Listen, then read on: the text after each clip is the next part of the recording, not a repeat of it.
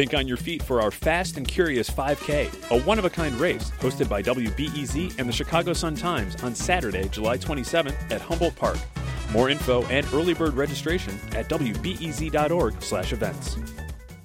A new book reveals the origin stories of some of Chicago's iconic foods. I'm Sasha Ann Simons, and this is Reset.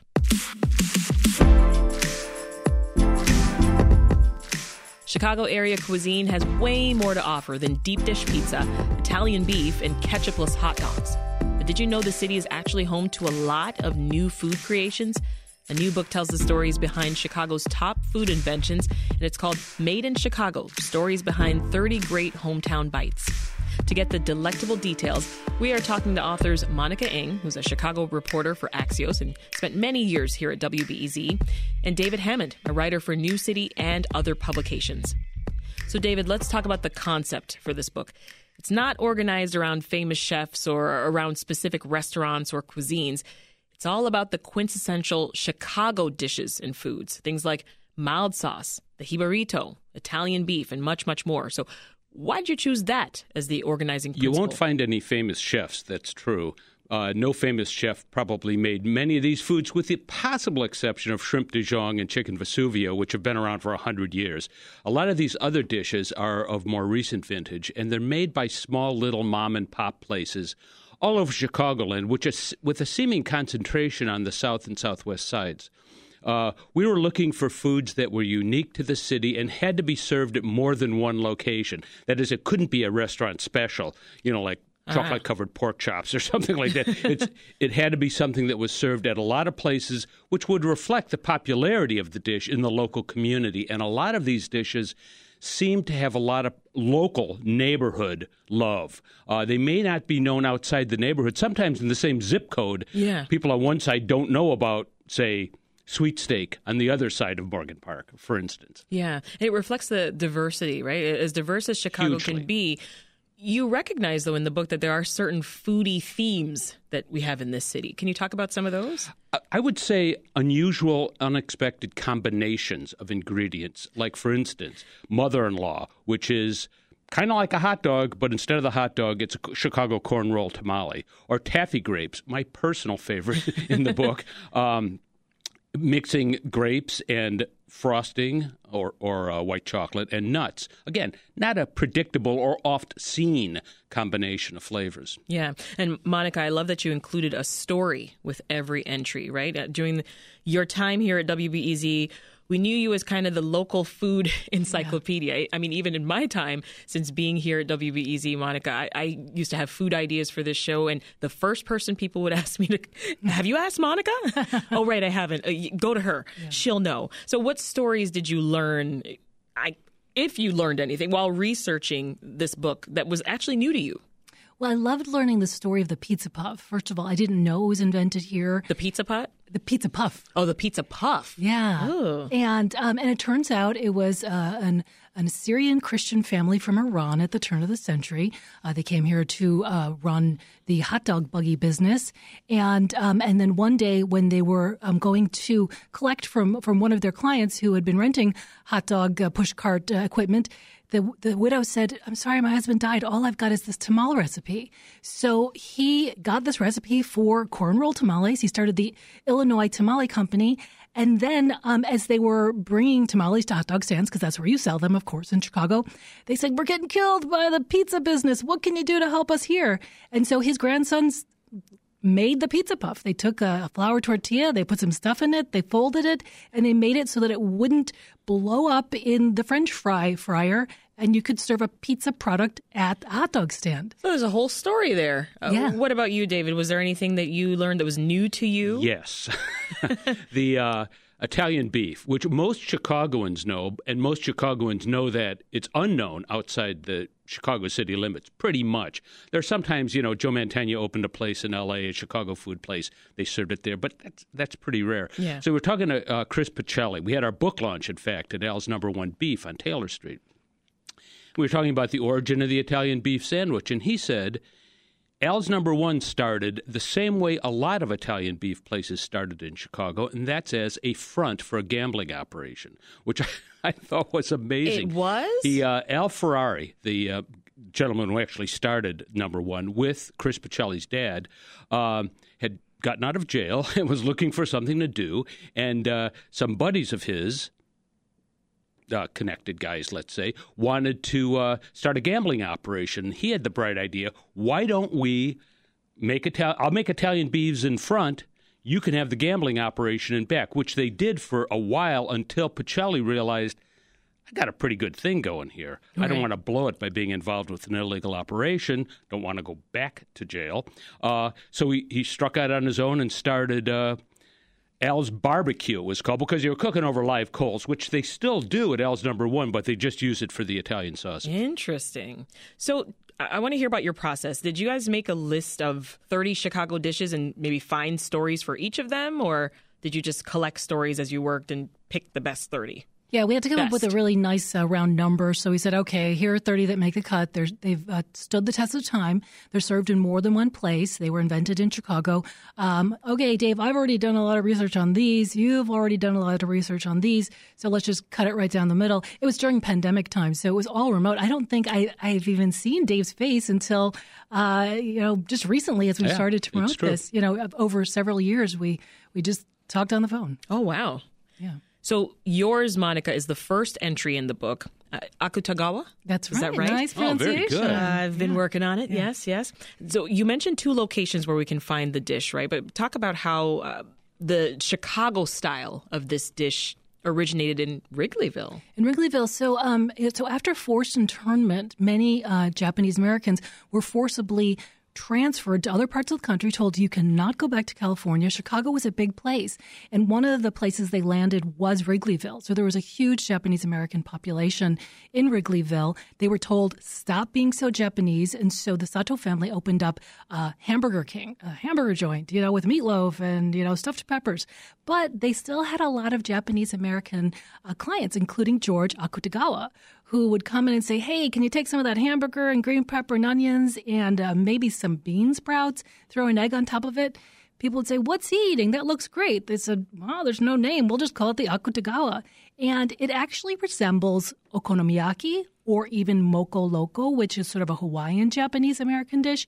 And so I see it as an opportunity for Japanese Americans to secretly be Japanese hmm. in a place hmm. called Hamburger King at a time when they were not supposed to be Japanese. Sounds hilarious to secretly be Japanese. Yes. yeah, right. Oh my gosh. Uh, there's a recipe for Akutagawa in, in case that folks want to make it at home. Is that the family recipe? Yes, yes. Uh, the family gave it to me, and they said they actually would cool. get um, they would get requests. Uh, one of the daughters said, "You know, I met a woman on a plane. She said I got to make that for my husband like twice a week because he loved it so much at your family's restaurant." Yeah, and it's not the only recipe that's in this this guidebook. Why did you two decide to include recipes, David? Well, it seemed like a good way to explain in a very concise way the ingredients in each item. Also, some of this stuff is. it's fun to make at home. We made taffy grapes at home. We've made pizza puffs too, and I actually think the pizza puffs that my wife Carolyn made were better than what I got, oh, and nice. because she used really high quality ingredients. Made actually made her own flour tortillas, which wow. was a, oh, wow. a, a, bridge too far for me, but she was willing to do it, um, and they turned out really good. These are can be. There's no reason why any of the dishes in this book can't be made more deliciously. Yeah. you can usually find them on the street, although a lot of them are delicious right off the right off the burner. And I know it may be difficult, David, but tell us about you know a couple of your favorite entries in the well, book. One that I find always strikes a chord with people is Malort. Uh, usually, yeah, they make a face the, just like that. It's the it's the one of three pages that I have bookmarked here in wow. my copy yeah, of your book. People want to hear about What's that. What's the deal with it's, that? Thing? Well, that's a good question. It's one of those extraordinarily unusual, in fact, maybe unknown in the history of. Uh, American business that a product is marketed based on its repulsiveness. oh, or I've heard so much about it. I haven't tried danger. it yet. Oh, it's time. Oh, it's I, time. It's been two years.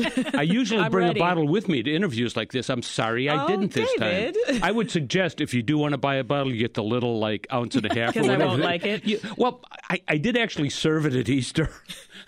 and uh, this mi- Easter, a mi- yes, it got a mixed reception. What it is, it's a um, it's a bitter beverage. It's made with wormwood. It's very wormwood forward. Wormwood is an herb that grows in a number of different locations, including Sweden, which is where Jeppson, the originator of Malort, came from. Uh, wormwood contains uh, thujone, which is a chemical that was thought to drive people blind and mad and homicidal.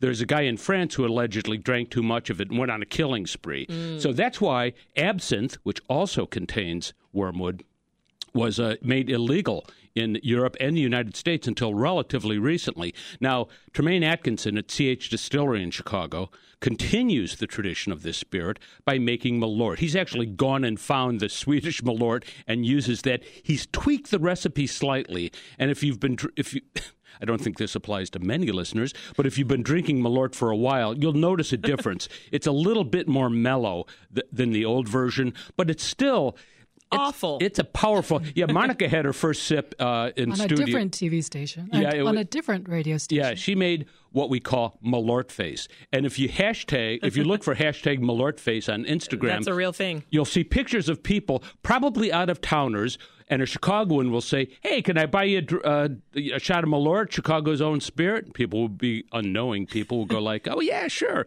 They get it. They sip it. They make Malort face. Snap. They get the picture. It goes on Instagram, and they're uh, they're immortalized. Well, I've got reset producers threatening to uh, make the yes. next Food Friday segment all about Malort. There you go. Um, as you two were putting together this this book and in these stories, Monica, was there one story that you both absolutely agreed? Okay, this has to make it into the book?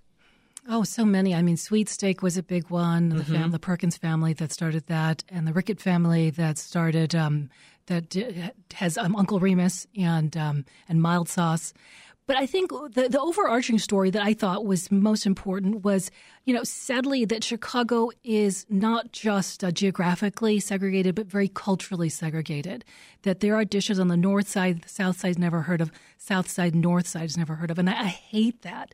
And I hope that if anything happens with this book, it brings people together and says, you know what? I'm going to get out of my comfort zone. Mm-hmm. I'm going to get out of my neighborhood and I'm going to try all 30 Chicago dishes. And it's going to bring me all over this city, and I'm going to learn about my fellow Chicagoans through the most delicious thing called food. That would be wonderful. Yes.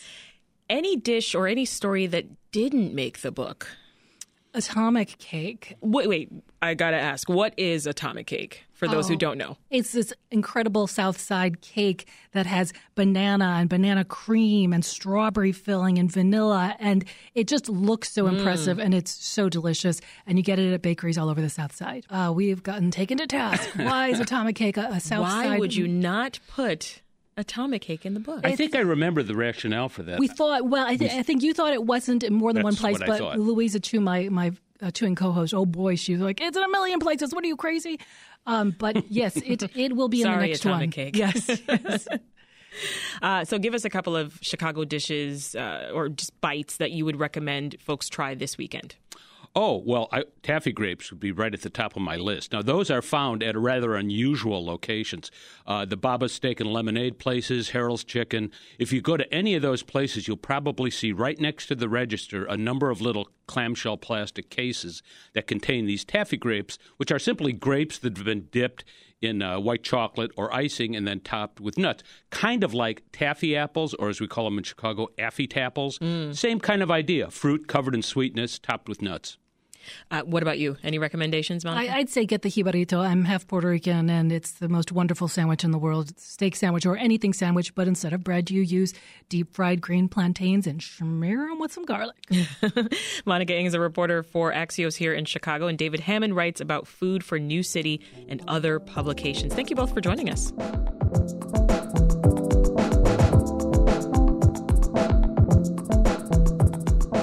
This episode of Reset was produced by Brenda Ruiz, and it was edited by Andrew Meriwether and Meha Ahmad. Are you hungry for more great episodes about food in Chicago? Well, then make sure that you're subscribed to our podcast, where we share interviews with chefs and food writers from across the city. That's all for Reset. I'm Sasha Ann Simons. Have a great rest of the weekend.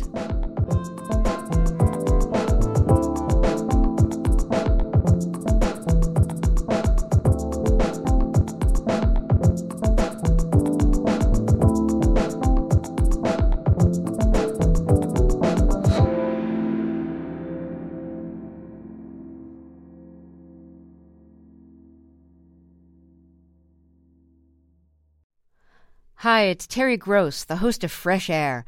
We bring you in depth, long form interviews with actors, directors, musicians, authors, journalists, and more. Listen to our Peabody Award winning Fresh Air podcast from WHYY and NPR.